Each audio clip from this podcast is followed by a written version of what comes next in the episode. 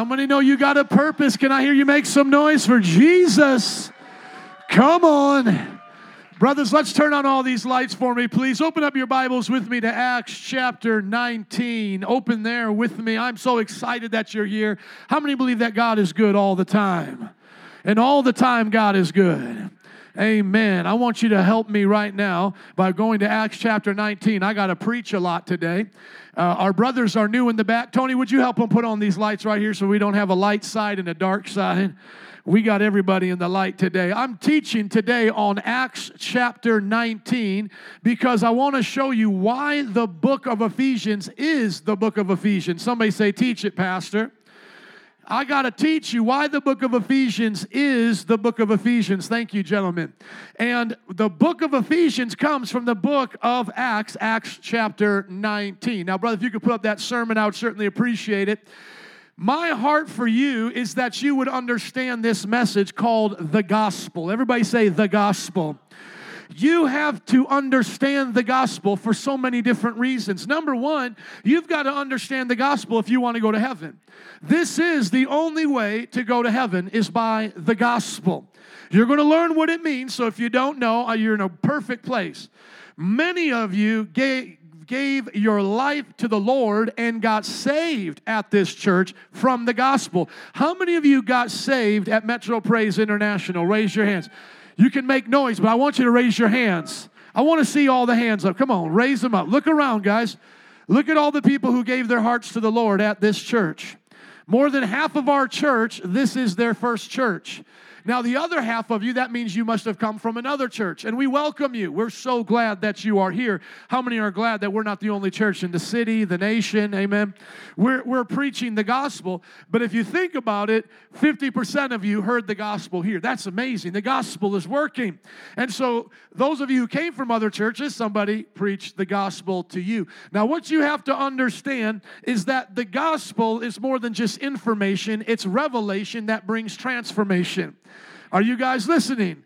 Come on, it's more than just information, it's revelation that brings transformation, and it's the hope for the nation. The only way we'll see change in our lives is through the gospel. The only way that you'll see change in this culture is through the gospel. Let's go back to that old story in our mind the Titanic. The ship is sinking. You're there. Okay, imagine that you're there in this terrifying moment at the moment of the ship sinking, are you going to the galley to look for money? While the ship is sinking, are you going to start running into the rooms to get the people's gold and jewelry? As the ship is sinking, are you going back to your room to get your dress, ladies? Come on. Or those pair of high heels that you really liked and saved up for? Are you going back for that Gucci purse or whatever? My wife just got all these name brands, you can't keep up with them. Are you going back for that? No, no. You're going back for people and you're getting off that boat as soon as you can. Now imagine you're on that boat and you're kind of like Leonardo DiCaprio. You're this poor beggar. You had to steal or, or, or, you know hide in there and steal your ticket to get on board. Let's say now the boat is sinking and you're next to the richest man on the earth at that time. Let's say Bill Gates happens to be there. Are you holding on to him to have him help you? Do you think he's going to keep the boat from sinking? You're passing Bill Gates in a 100 yard dash off the edge, aren't you?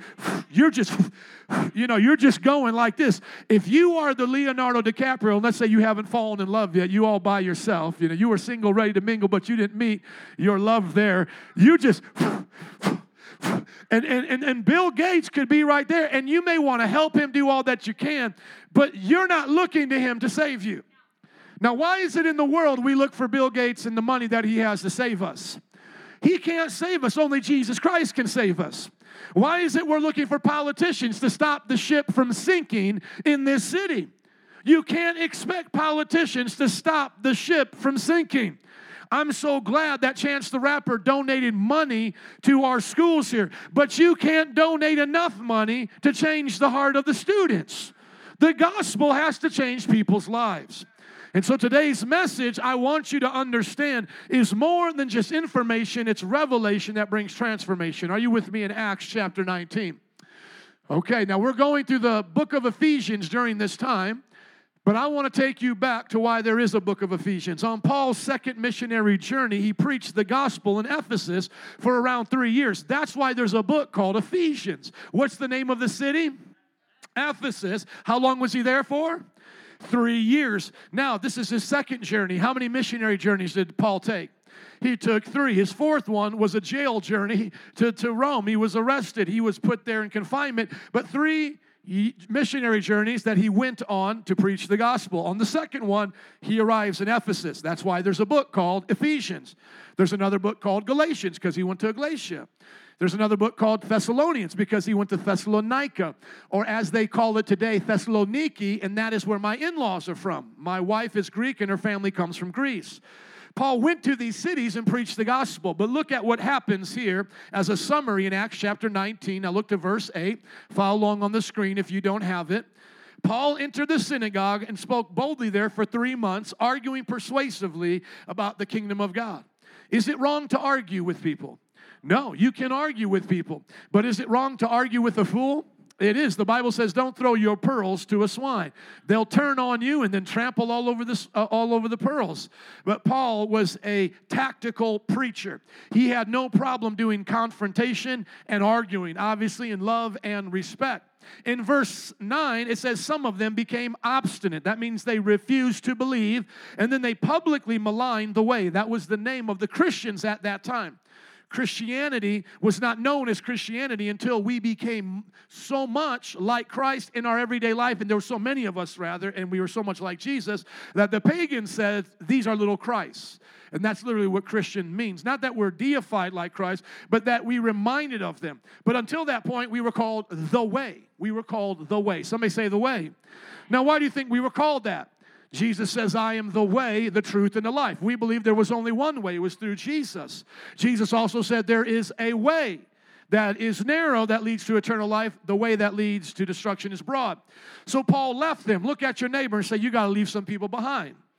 You see, these people didn't want to listen to the gospel, but Paul had to keep preaching the gospel. So he didn't take his past into the present. He left his past behind so that he could experience his future. And look who he took with him. He took the what? The conference attendees with him? The people he sold his books to? No, he took the what? The disciples with him and had daily discussions with him in the lecture hall of Tyrannus. So they didn't want him in the Jewish synagogue, so he goes to the pagan temple or to pagan hall here named Tyrannus and starts renting it out. It would be literally like us not being welcome in churches around here. So we went rent the bowling alley. We start having church there. This went on for about two years so that all the Jews and Greeks who lived in the province of Asia heard the word of the Lord. I want to tell you right here, Paul was a gospel preacher. Paul was going from from city to city preaching the gospel. He made sure that both Jews and Greeks heard it, and when people didn't want it, he found those who did. He spent time with te- time with them teaching them, and everybody heard the word of the Lord. How many want to see that happen in Chicago? How many want to leave some things behind, get with disciples, and go preach the gospel? That's what we're called to do. 100,000 disciples in this city. Do you believe God can do it? Amen. And then here's a testimony of the power that was with him. Verse 11 God did extraordinary miracles through Paul, so that even his handkerchiefs, they've been carrying handkerchiefs for a while. Amen. Preachers been doing this for a while. I don't know what he was doing with his handkerchief, but I get hot under these lights. And, you know, just a matter of fact, I get hot anywhere I go, so I always got a handkerchief with me when I'm preaching. I used to go to the inner city of Fort Wayne, Indiana, drop off groceries, and it would be so hot in there, no air conditioning. I started carrying around one of these because some somebody gave it to me from their house as a, as a towel, as a dish rag. I didn't even know that preachers used to carry these around because I had left the church for a long time. And so when I came back to church and I was carrying these around, I was like, aha, there's other preachers carrying around handkerchiefs. How many have ever saw preachers have a rag on them like this? Now, would you want this to put on your sick body? I don't know, but you know what? Paul's handkerchiefs healed the sick. Aprons that had touched him were taken to the sick, and their illnesses were cured, and the evil spirits left them. I'm not saying that it will happen now. I'm not also saying it can't happen later. Amen? You may get desperate for God and grab a hold of this, and God might do something through your life, into your life. But I'll tell you this: I'll never, I'll never charge you for it. I'll never be on TV trying to sell it to you.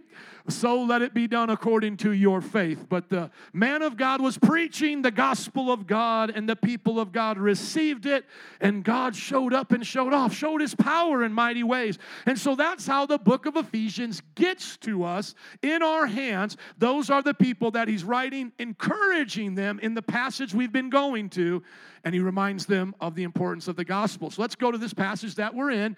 If you're new, we're going through the whole book of Ephesians this year, and this is where we're at right now. We're just about done with it. Look at verse 3 of chapter 1. Praise be to the God and Father of our Lord Jesus Christ, who has blessed us in the heavenly realms with how many spiritual blessings? Every spiritual blessing in Christ. Now, think about this. Where is Paul right now as he's writing this letter? He's in jail. Can you imagine him looking at the Roman guard saying, You may have my body locked up, but my spirit's in heavenly places right now? You need to understand that no matter what you're going through on the outside, it doesn't change anything on the inside. You, not, you need to stop telling God how big your problems are and tell your problems how big God is. Paul starts off praising God and says, I am blessed with every spiritual blessing in Christ Jesus, for he chose us in him before the creation of the world. Are you here by accident? No, God purposed and planned for you to be here. And how does He want you to be? To be holy and what else? Blameless in His sight. That's how God sees the born again person. You may see yourself through the eyes of your past. You may put yourself down. You may believe the lies that the devil tells you. That didn't really work. You're not really changed. But true faith is confessing you are who God said you are. If He says you're a new creation on the confession of your faith, then you are a new creation. If He says you are the righteousness of God in Christ Jesus, then that is who you are. You are the righteousness of God. If He says, I see you holy and blameless, that is who you are in His sight.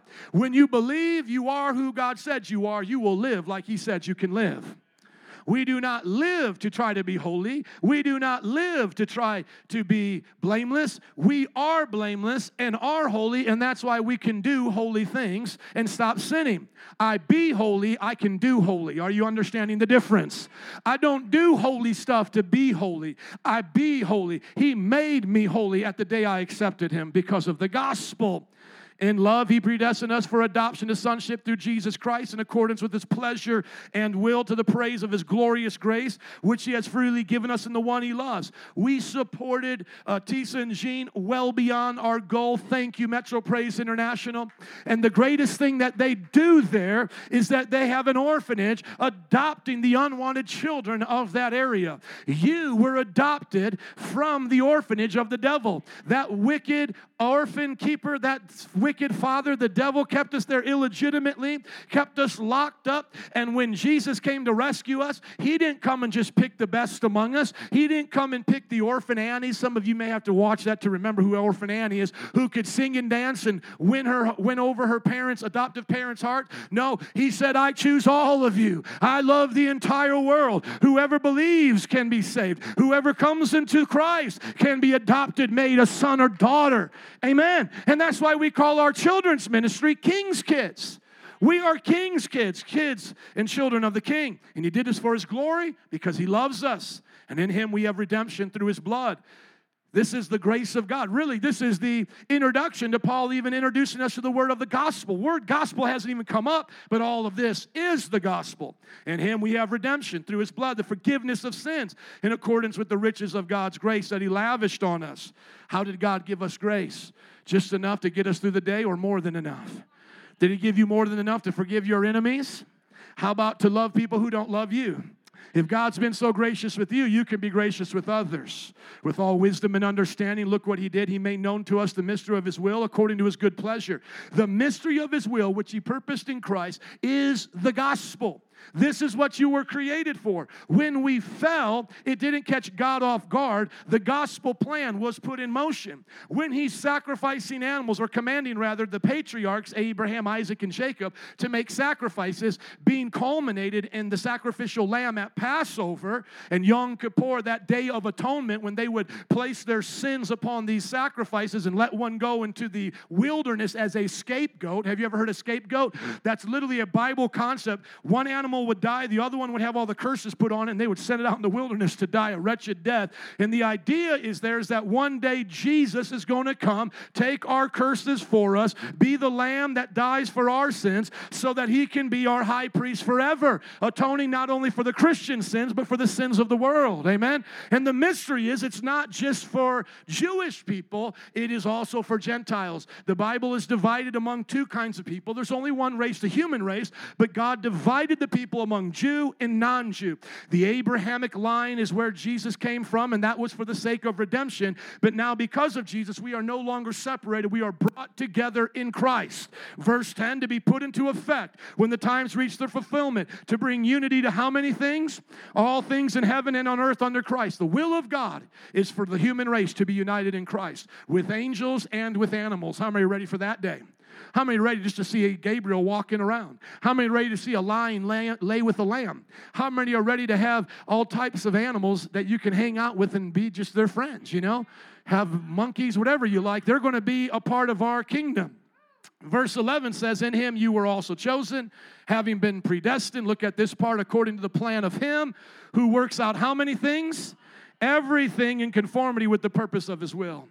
Everything in your life is working towards this. So when we talk about the gospel, it's everything, it's all up in this. All that we have done, whether bad or good, God turns for his glory in the gospel. Outside of the gospel, you get judged and condemned for your sins. But there's hope for us who have past that we're ashamed of. Because in the gospel, he even uses those things for his glory. I look back on my life when I knew the Lord at eight years old. I was, I was born again and baptized in the Holy Spirit at eight at a children's camp. But I turned and walked away from God, and over those next 10 years, I ruined my life from 8 to 18.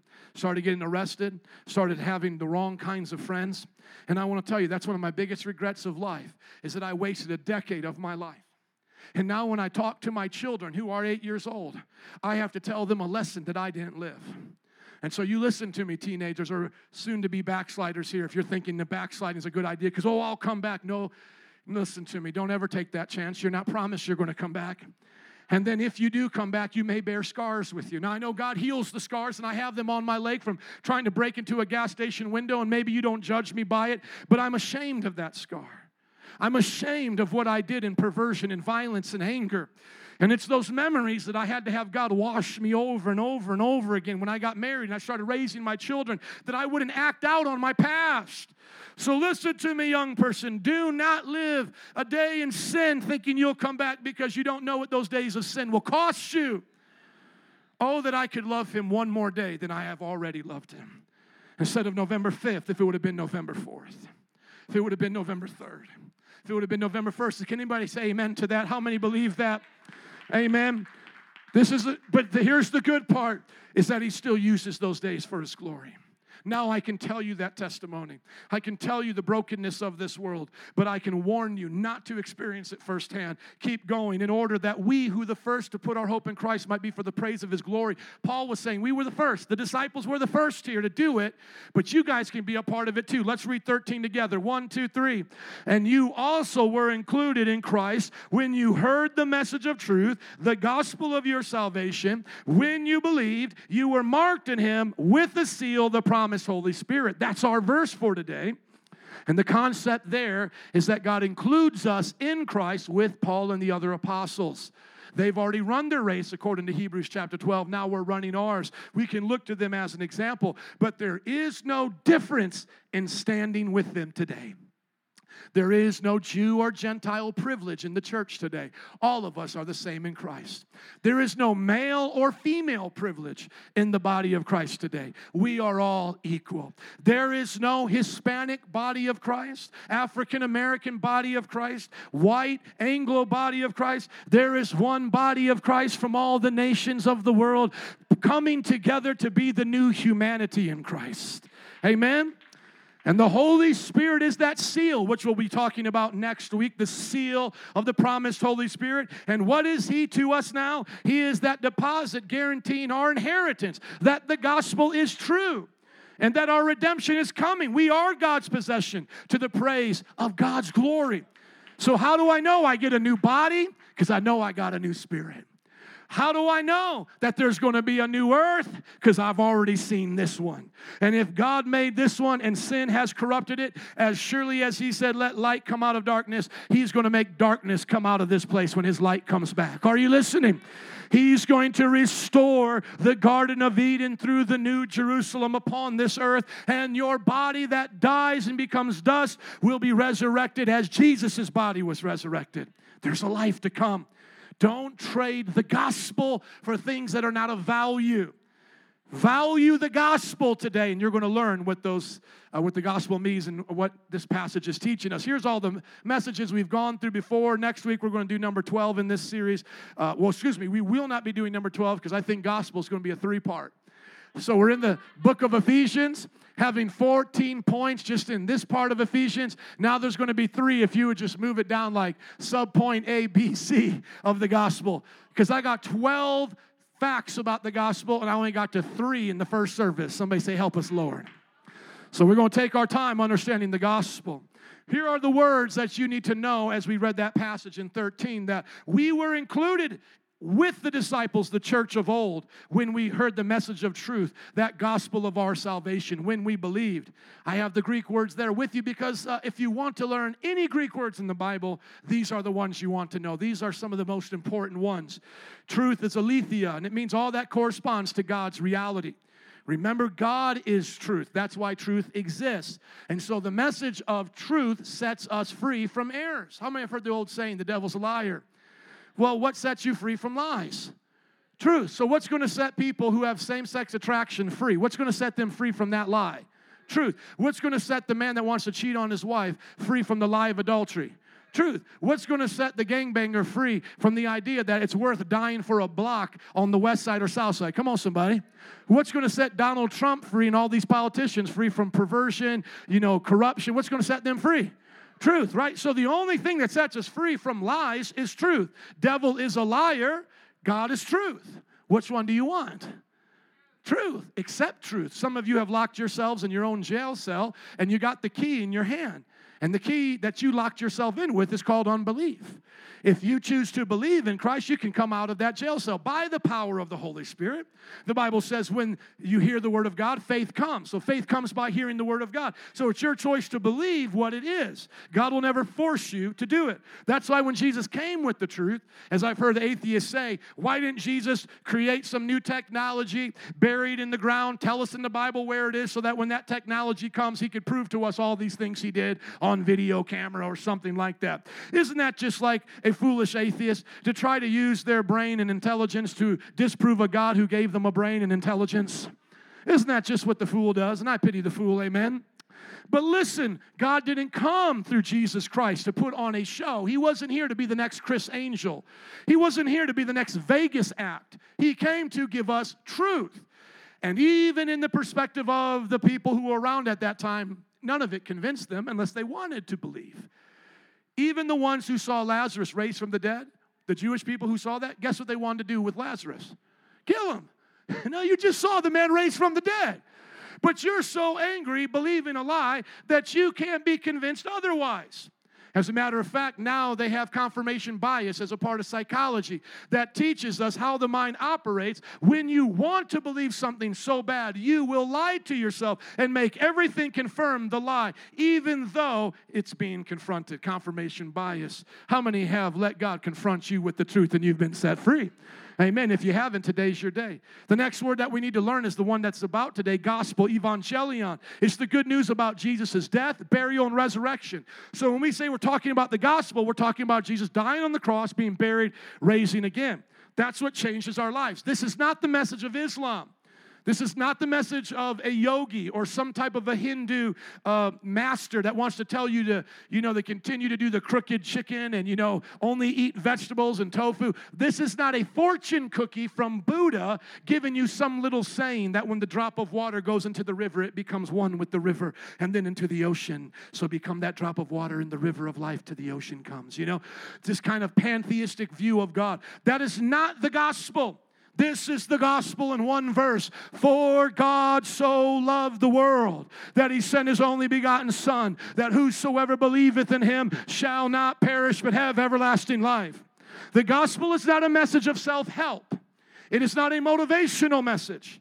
A lot of people have gone to churches where they think they've heard the gospel, but what they really have heard is a motivational message. A motivational message goes something like this You can make it. You got what it takes. You just stick through this and you're going to make it. And maybe they'll put a little tagline of God on there. And yes, it's true, God's going to get you through situations, but the gospel is not about you and your American dream. The gospel is about the glory of God coming through you and changing the world for the kingdom to come come. The gospel starts off with denial, not selfish ambition. It carries a cross, not a Rolls Royce. And it follows Jesus, not the best speaker of our time. The death, burial, and resurrection will have you confront your past and say, I can't live in it, and still claim to be a Christian. The Christian knows they are either a sinner or a saint. To be lukewarm makes God want to spit you out of his mouth. Revelation 3:16. The gospel says, "I was born a sinner, but now I'm born again a saint. I was born dead in sin, born again righteous in God. I was born busted and disgusted, now I'm healed from the top of my head to the bottom of my feet from the inside out." The gospel changes things. It is not a 5-step, 10-step program. Salvation soteria, where we get the study of salvation, soteriology, is to be delivered from sin, judgment, and death. The gospel tells you sin is no longer your master, righteousness is. You are a slave to righteousness, not to the addictions of sin.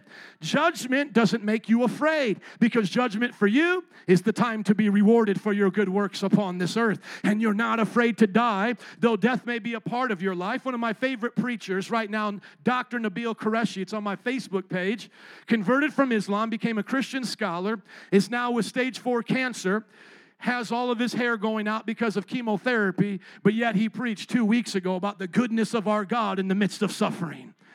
You see, that man's been delivered from the fear of death. He knows who he belongs to. He belongs to Jesus and he knows Jesus will take care of him. And the last word there, believe, is pisteuo. It means to put your trust in God. How many put their trust in God today? How many know we have uh, dollar bills and coins that say, In God we trust, but more people put it in the money than they do in God? Put your trust in God today. Can somebody say, preach it? Amen. Let me tell you how Paul referenced the gospel in the book of Ephesians. He did it in 113. You've already read it. It's the gospel of your salvation. It's the message of truth. It happens when you believe. Does it happen when you fast 10 days? Does it happen when you see a priest? Does it happen when you do a bunch of good things? No, when you what? Believed. Help me preach. When you believed you were marked in him with the seal. The seal is like a lock inside of your heart. No devil in hell can take you out of God's hands. As, uh, as Ephesians chapter 3, verse 6 says, The mystery is made known now, and that is that through the gospel, the Gentiles are heirs together with Israel. How many are you, are, are you here today with me, are Gentiles, non Jewish people? You don't have Jewish in your blood. Now, a lot of you over here didn't raise your hand. So, are you guys Jewish? Shalom Aleichem. You guys Jewish? You guys celebrate the Passover, the feast? Okay, one more time. How many of you are not Jewish by birth? Raise your hands. That's pretty much this whole church. Aren't you happy God included you in the gospel? A lot of the people were upset that Jesus didn't come and conquer the Roman government. If he would establish his kingdom in 30 AD, there would have been a few thousand Jews in the kingdom. When Jesus comes back to rule and reign this earth, how many people you think are going to be there? Billions. He did it for Jew and Gentile. Amen. And we're members together with one body, shared together in the promise of Christ Jesus. Now, there was a purpose for the Jews, and their purpose is not over yet. How many know Jerusalem still belongs to the Jewish people? And we must pray for the peace of Jerusalem. That doesn't give them permission to do whatever wicked thing they may do, because Jewish people can sin as well. They crucified Jesus. But we love them and forgive them because we know we have been wicked. They have just been God's human illustration of people who do the wrong thing, but He loves anyway. So, how many are happy God hasn't given up on the Jews? Because He hasn't given up on you either, has He? He's been good to you. Praise God. In Ephesians 6:15 talking about the weapons of our warfare, spiritual warfare, it says have your feet fitted with the readiness that comes from the gospel of what? The gospel of peace. You should wear the gospel of peace as shoes wherever you go. Whatever you don't do for the gospel will burn up in eternity. We will not talk about your job in eternity. But if you brought the gospel to your job, we will talk about how God used that job for the gospel. Seek ye first the kingdom of God and his righteousness, and all these things will be added unto you. Whatever you let go of and give to the kingdom, you get to hold on to for eternity.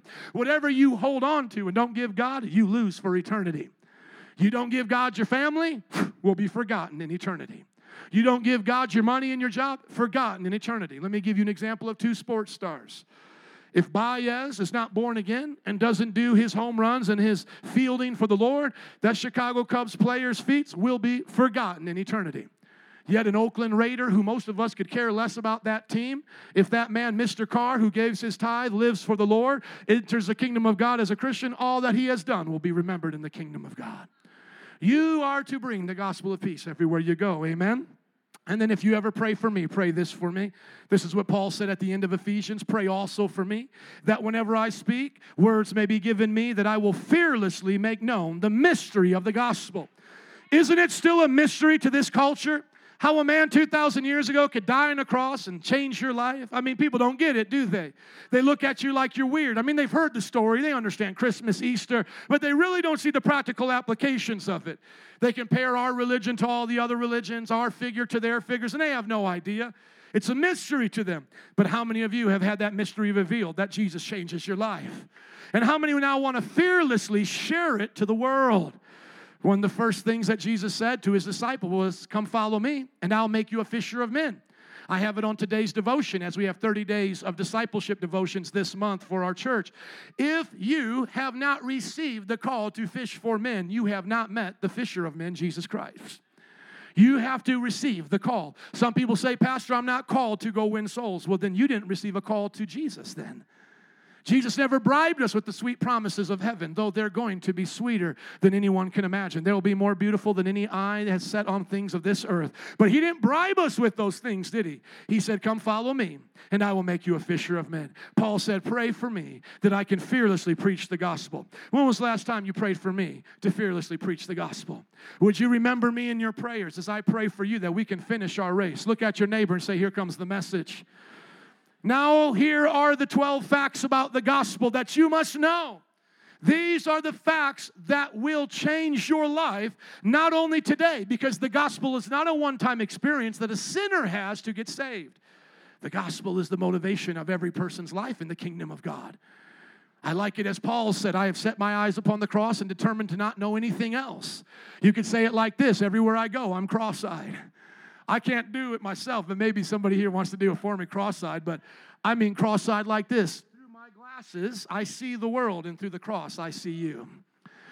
I see the world, I see my enemies, I see the future, I see what's going on in the Middle East. I see it through the gospel of Jesus Christ. I see my wife, my children, I see all that we're supposed to do in this church through the gospel of Jesus Christ. Every good businessman, every good young person, every person here that's in college or going to school, every mother, every father, see your life through the gospel of Jesus Christ. Here are the 12 things that I will not be able to get to. How many did I get to in the first service, if you remember? Three. Let's see if I can get there. I'm talking fast. But you're going to learn these because they're important. You can go back and do them on your own through the, throughout the week, study them on the app. Here we go. Number one, Jesus preached the gospel. Number two, Jesus made disciples to live for the gospel. Number three, Jesus promised that the gospel would be preached in the whole world. That's why you and I are here today. Number four, Jesus commanded his disciples to preach the gospel to the whole world. So he didn't send angels, he sent us. The disciples obeyed and preached the gospel. How many are happy that they obeyed? Amen. Disciples like Paul preached the gospel because they knew of its power. How many know the gospel's got power? There is power, power, wonder working power in the blood of the Lamb. There is power, power, wonder working power in the precious blood of the Lamb. There's power in the blood of the Lamb. Number seven, preaching the gospel is all disciples' priestly duty. You are a peculiar people called out from among the world. Now you are aliens here. And I don't mean an illegal alien that needs to worry about uh, the Border Patrol or La Migra looking for you. I'm talking about an alien that doesn't belong on this planet anymore. You have a spirit birth from the heavenly realms, and you're waiting for heaven to come to this earth. You are a stranger passing through, and your job as a stranger is to be an ambassador of the King and tell the world to prepare for his coming. It's your priestly duty. The devil hides the gospel from sinners. Ever met somebody that didn't like the gospel, didn't understand the gospel, thought it was dumb and boring? Yet they could understand video games. They could remember all the players from the Cubs or the Bulls. Yet they could do well on their job. They could get an education, get PhDs. But the gospel just seemed to be a mystery they couldn't figure out. Why? Because the devil is in the business of hiding the gospel. If the devil can get you to go to church and not hear the gospel, he'll settle with that. Listen to me. Oftentimes, the devil will get people to go to a church just so they'll scratch the religious itch because he knows the gospel will not be preached there. Then, when they're confronted with the gospel, it will be so strange to them, but yet they'll think they're okay because they go to what? They go to church. The devil loves false gospels. The devil loves to lull you to sleep with lukewarm religion. And the devil is here to hold that back, but we're here to tear down the gates of hell. Amen. Get you the real gospel. False gospels are to be rejected. They were in the time of Christ, the early disciples, and they're with us today. Preached to two Mormons at Boricua Fest, had my dreams come true. And then I preached to two Jehovah Witnesses in front of my house yesterday with my daughter for an hour, another dream come true. It is a joy for me to confront false gospels. Why? Because I know that God loves them. I know that God cares about them. I'm not any better than them. Amen. We need to tell them the truth. When they knock at your door, say, Thank you for coming. I've been waiting for you. And don't do what other people used to do come call the pastor and have me on speaker. You preach the gospel to them. Amen. Number 10, disciples are to live worthy of the gospel. That's the standard. The standard is Jesus. How did Jesus live his life? How did Jesus live a sacrificial life? That's how we live. Number 11, disciples are to serve and work for the gospel. There's no ifs, ands, or buts here. This is not a cruise ship, this is a battleship. You are not allowed to just go sunbathing all the time. Now, don't feel sorry for yourself. Working for the Lord is a lot of fun. You know why? Because it's the Father's business. When Jesus was here, he says, I'm always about my Father's business. Can you think of a better father to work for, a better boss? He'll take care of us, he'll love on us. He gave us the principle of working six days, resting one. He says, You do these things first, I'll take care of all these things over here in your life. And when we work for the gospel, what else did he say? You have eternal treasures in heaven those things that will last forever. And lastly, God will punish those who don't obey the gospel. Somebody say, teach it. Amen. Let's go to the first one. Just follow along on the screen or with your Bibles as we learn about the gospel. Now, let me say this as a way to understand who I am as a preacher of the gospel. If we were to go to O'Hare Airport today, there would be hundreds of planes. Would you pick a plane based on its looks to take a journey to, say, Houston? No. You would take a plane based on the gate number of your ticket for the flight that goes to Houston. Can I hear an amen? And you just don't take any flight to Houston. You want the one that you paid for online. Flight for Houston, 2:30 p.m., gate number 4, flight 1927. That's the one you want. Now, when you go there, you're not going to sit and stare at that plane and make judgments of it compared to the other plane if you're smart. I mean, you can look at it one way and be like, I don't like this dumb plane. But if you're smart, you're going to understand it's a lot better than walking to Houston. Hello. And even though we complain a lot about airports and the things that we have to deal with, at least we're not taking a horse and buggy somewhere or taking three weeks on a ship somewhere, okay? So if you're smart, you're going to look at that plane, be thankful for what it is. It's an easy thing to do. But yet, when we pick churches, we don't pick churches according to destinations, do we? We pick churches according to looks. Now, I'm not trying to say small churches are better and spiritual and big churches are bad because we're going to be a big church.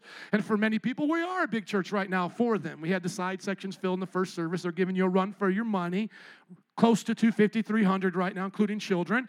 But I love this church, whatever size it was or is. I loved it when it was small in my house. I'll love it when it's 100,000 the same. I love my children.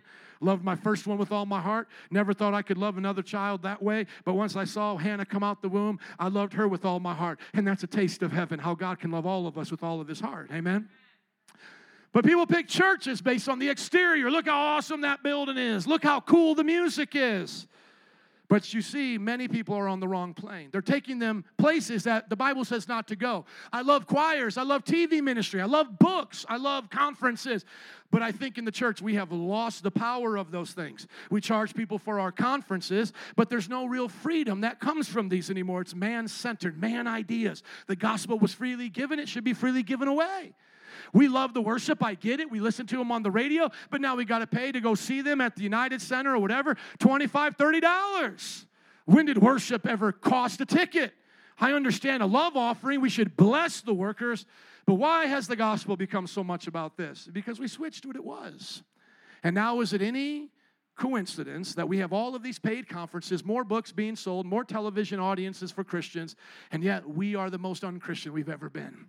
Billy Graham with the Free Crusade in Soldier Stadium did more for us than any conference we've ever paid for because he gave it away freely. He taught the gospel, he taught it with power, he lived it out. The preachers of old did the same thing white, black, Latino, Asian, whatever part of the world you're from. All of us have our ancestry and our cultures to real gospel preachers.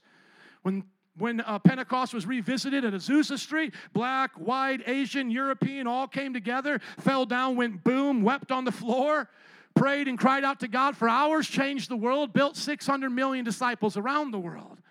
And so the question I want to ask you is are you going to follow the gospel in this church? Because I can't promise you a bigger stage right now. Can't promise you more lights and smoke. I can't promise you we'll always have your style of music. I can't promise you that I'll dress in a way that's to your fashionable liking. I can't promise you that my sense of humor growing up in Fort Wayne, Indiana, with a bunch of suburban kids skateboarding and watching stupid TV shows is going to be your sense of humor. I can't promise you that. I can't promise you any of those superficial things. This I can promise you. All aboard, choo choo. This is a gospel center church. The goal is to win souls and make disciples. It doesn't matter. All of the other exterior things can come and go. 50 churches are on the board. I think they'll all look different. I think the church in Little Village will look, look different from the church in the Loop. I think churches on the South Side might have different worship music than a church in Barrington. Are you listening to me? But are we going for that or are we going for the destination, the gospel? Jesus preached the gospel. Look at what he says. Matthew 9 35, Jesus went to all the towns and villages, teaching in their synagogues, proclaiming his conference was only $9.99 for the first registration people. Then for late registration, it was 129 Is that what it says? What did he proclaim?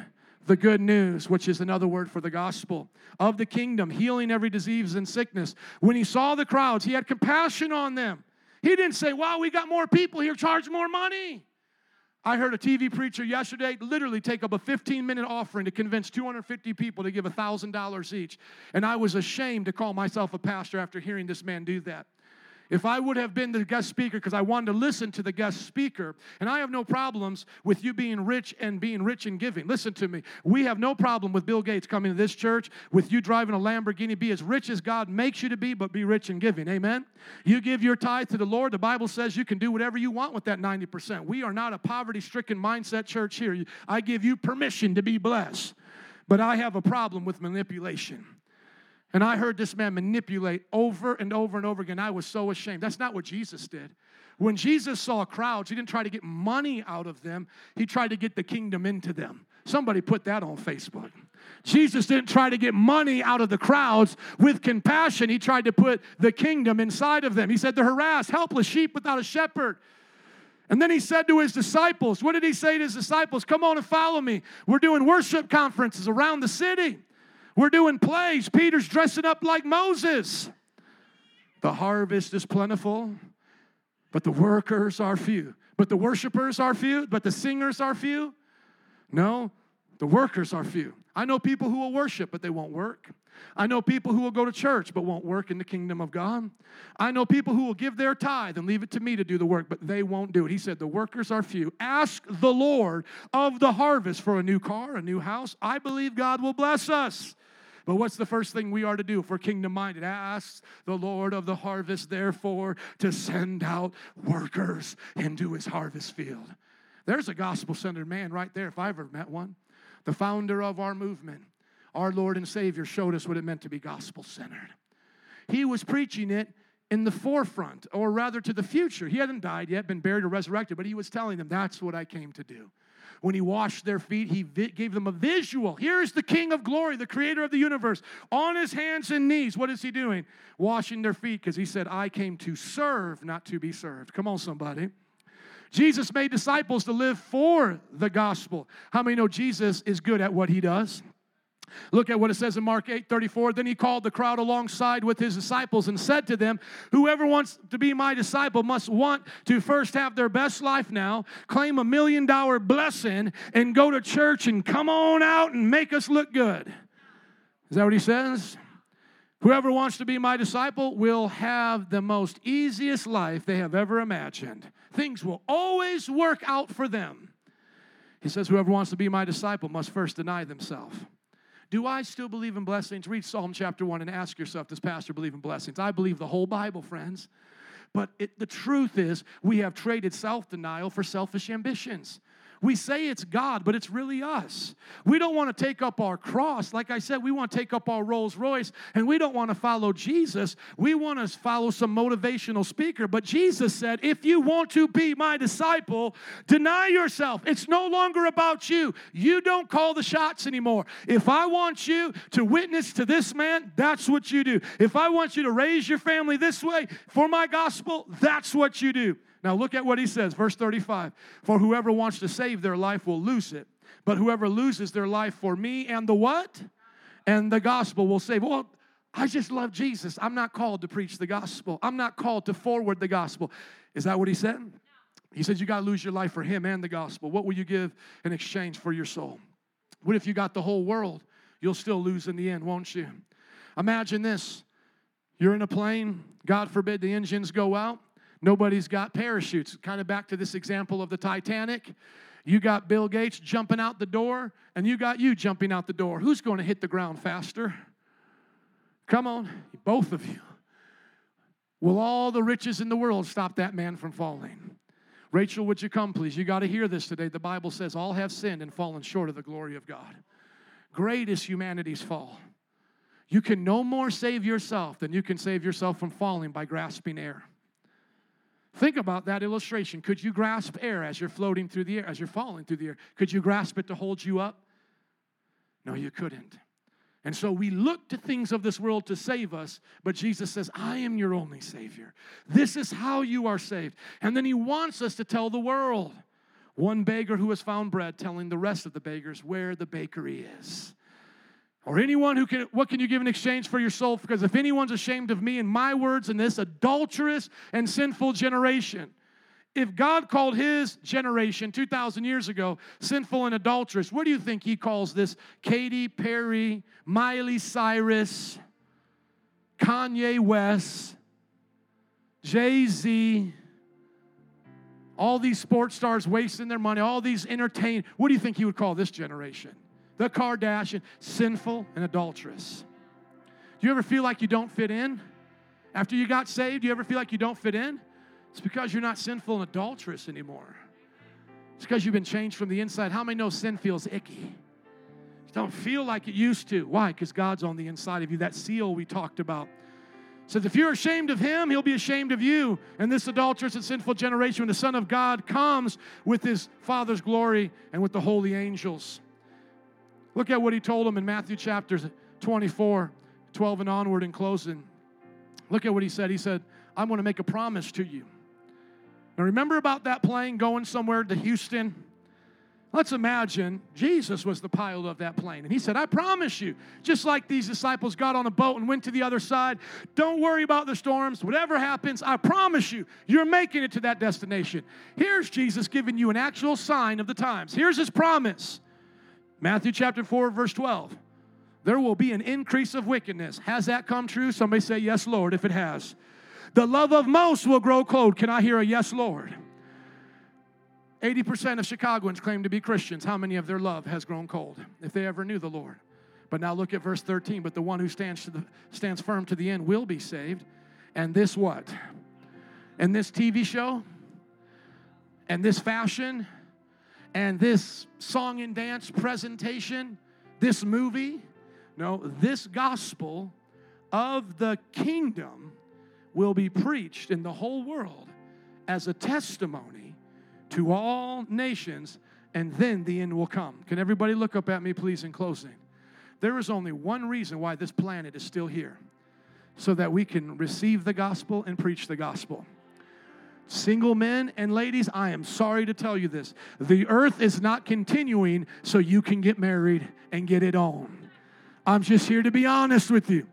God don't care. You could live your whole life holy, have your wife or husband ready, and be right there at the altar. You're planning out the whole honeymoon, and then Jesus can go, and that's it. Your time to have done it is now over, but you'll be satisfied in the kingdom, by the way. But listen to he is he is not basing his second coming, his return on our marriages. He is not basing it upon our goals and dreams. Well, God, I want to retire with a half a million dollars so I can move to Arizona and live in Sedona where there's a cool breeze coming off the mountains, right? Doesn't Sedona have the breezes? I want to retire. God, don't come back too soon. I've worked too hard for this. There is only one reason why this world is still here today so that you can receive the gospel and then that you can go out and preach the gospel. Can I have you stand to your feet and give it up for Jesus, the Lord of the gospel? Amen. Let's give it up. Can somebody say, Thank you, Jesus? Come on, somebody say, Thank you, Lord. Woo! We love you today, God. There is none like you. Altar workers and band, would you come in closing? My best guess is I'll be preaching on the gospel for the next three weeks. You guys going to come and hear about it? You want to hear the rest of the points and apply it to your life? It will change your life.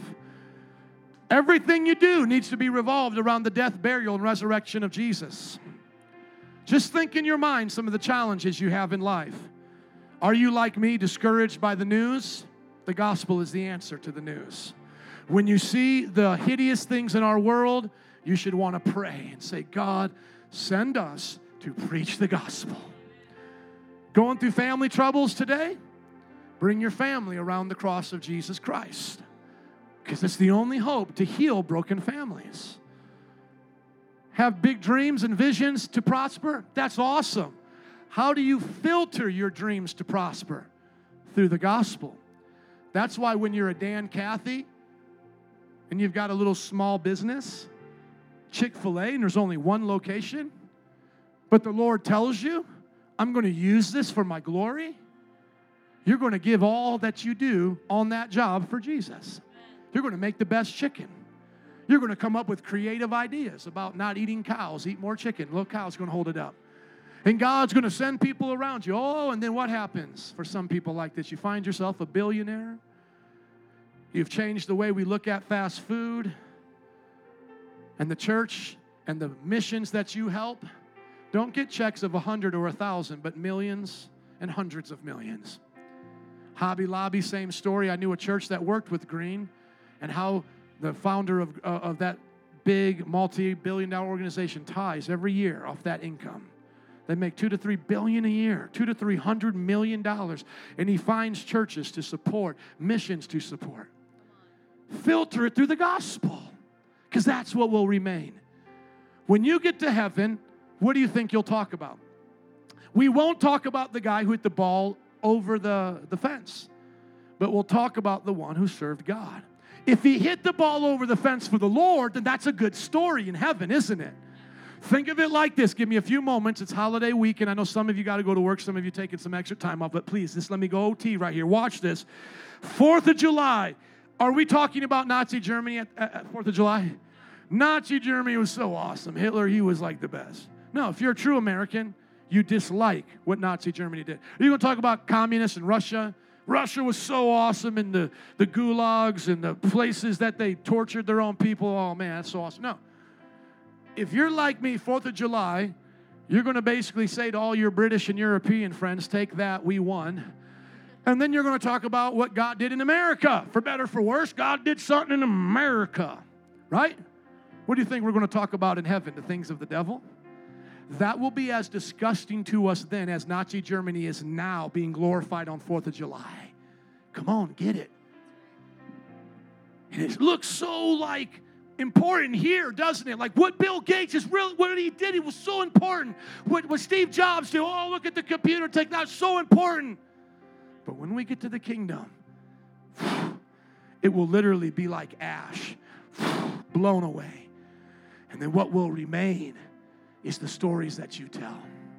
The stories to say, man, I accepted Jesus at this part of my life. I told this person about Jesus. When I worked my job, I did it unto Jesus. Just one quick last story. Here's my third closing. A man got saved. He had 22 counts against him. God convicted him to go turn himself in. Now, you know you got saved if that's what you do. I got too many people in church. I ain't going to point them out, but they just happy the Lord delivered them from them charges. Thank you, Jesus. I had 10 counts against me. Some of y'all need to repent and make sure you don't have that against you on Judgment Day, okay? So he goes to the jail and says, I got to make this right. They charge him with all 22 felons, blow him up. No mercy. They want to see how real he really is. They put him in there. I don't know the full story, but that's what happens. I know it from a reliable source. David Wood tells the story. Dr. David Wood of Answering Islam. But guess who his roommate is? An atheist, suicidal kid who just put a ball peen hammer to his dad with psychotic behavior, hit his dad eight times, tried to kill him. This Christian said, For the gospel's sake, I'm going to go back to jail if I have to to make my reputation right. He leads to the Lord, David Wood David Wood now is married, serves God, and is one of the best apologists, preachers against Islam with the truth. Amen. So I don't care where the gospel takes you. It may take you back to jail. It may take you to the high rise of the Trump Tower and you meet him there. It may take you to the janitor's office tomorrow. Wherever you go, bring that gospel. Amen. Let's pray now in closing. Father, First and foremost, we thank you for the gospel and we make sure that we have received it with every head bowed and eyes closed. Have you received the gospel? If you hadn't, haven't, repent of your sins right now and say, I believe in Jesus' death, burial, and resurrection. I want to be saved. I want to be born again. Those of you who already are saved, thank Him for the gospel. Just thank Him for what He's taken you through. Thank Him for what He's done in your life. Thank Him for all the years that you've been spared especially those of us who have been saved for a while. Come on, testify. Thank you, Lord, for your salvation. Thank you for the gospel of mercy. And now let's turn our attention towards the lost. Keep praying, those of you who need the gospel, as you're thanking Him, turn your attention towards three people in your life you want to see saved. You want to see them changed. You want to see them born again. You don't ever want to see them the same again. Right now, before we go, Rachel, just sing softly. We'll dismiss together in this prayer time. But before we go, right now, come on, sing as they pray, please. Jesus. Jesus, pray for three people that you may see at 4th of July that don't know the Lord. My neighbor, Stephen Michelle, Lord, save them. My brother in law, sister in law, save them. Friends and family, our co workers. We want the gospel and we want to share the gospel. 30 more seconds. Thank you for your patience today. Jesus, do it because you said you would. We trust you today. Amen. Can everybody place their hand over their heart and say this? I was included in Christ when I believed the gospel. Come on, one more time. I was included in Christ Jesus when I believed the gospel. One more time. I was included in Christ when I believe the gospel. If you believe it, give him a hand clap of praise. Come on, let's leave excited. Slap your neighbor high five and say, Preach the gospel. You are dismissed. Thank you for your patience. Have a great week. Come up for prayer if you would like to receive some or worship and hang out with us. Thank you for coming today.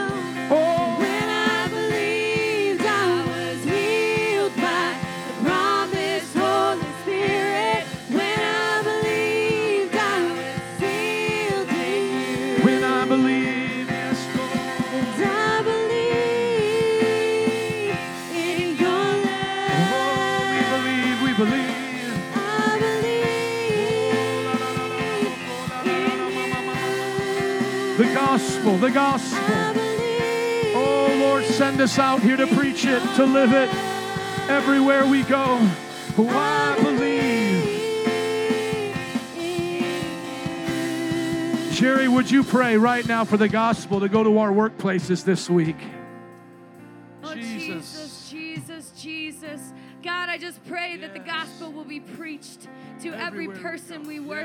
God. That you would open doors of opportunity, God, that someone would ask us what makes us different, what makes us joyful, why we always have a good attitude, why we're so quick to confess our mistakes, why we are living our lives in honesty and integrity when no one else is. God, I pray that those doors would bust open wide and we would be so eager to walk through it and say, It's because Jesus is the Lord of my life, because Jesus set me free, because I fear the Lord. So I will be honest and I will have integrity and I will take those steps.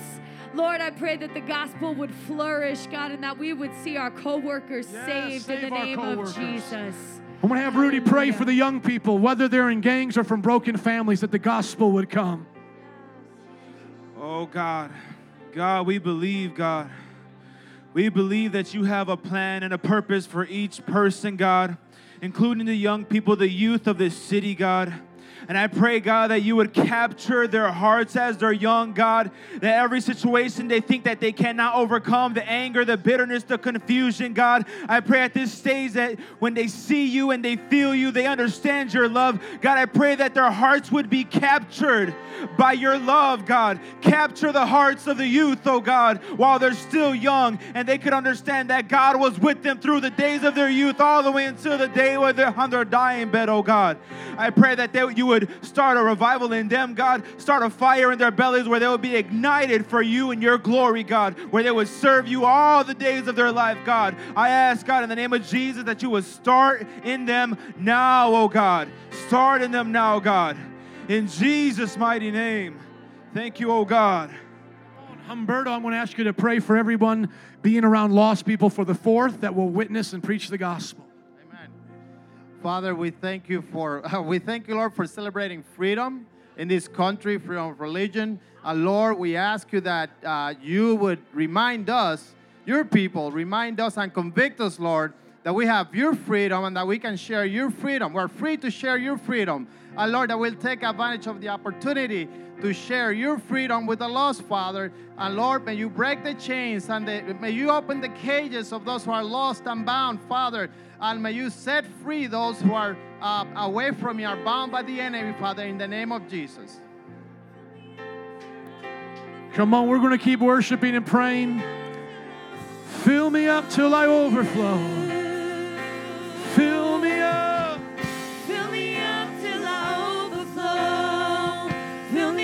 How many want God to come in you and through you today? Fill me up Till I I overflow with you. Fill me up till I overflow. Fill me up till I overflow. Fill me up till I overflow with you. One more time, then I'm going to have Ashley pray for our families. Fill me up till I overflow.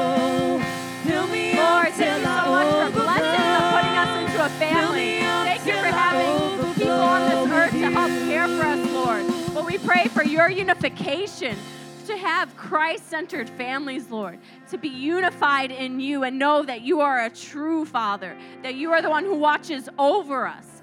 Lord, don't let the family become prideful and put you bef- and put them before you, Lord. Don't let the blessing be something that they idolize, Lord. Let them cast out the idols of their family and go towards you, Jesus. Let your hand be over them, healing their hearts. Let them not grow bitter against each other when offenses come. Let them treat their family as they would treat strangers. Don't let them go and have bitterness against them because of things that happen, but let them forgive and move on in you, Jesus. We praise you, Lord, for this, and we pray for them to continue to grow in you and become stronger than ever because they are unified in you, Christ. Lord, one more time. Amen. You don't have to leave. We'll just dismiss the band, though. Feel free to pray. We love you.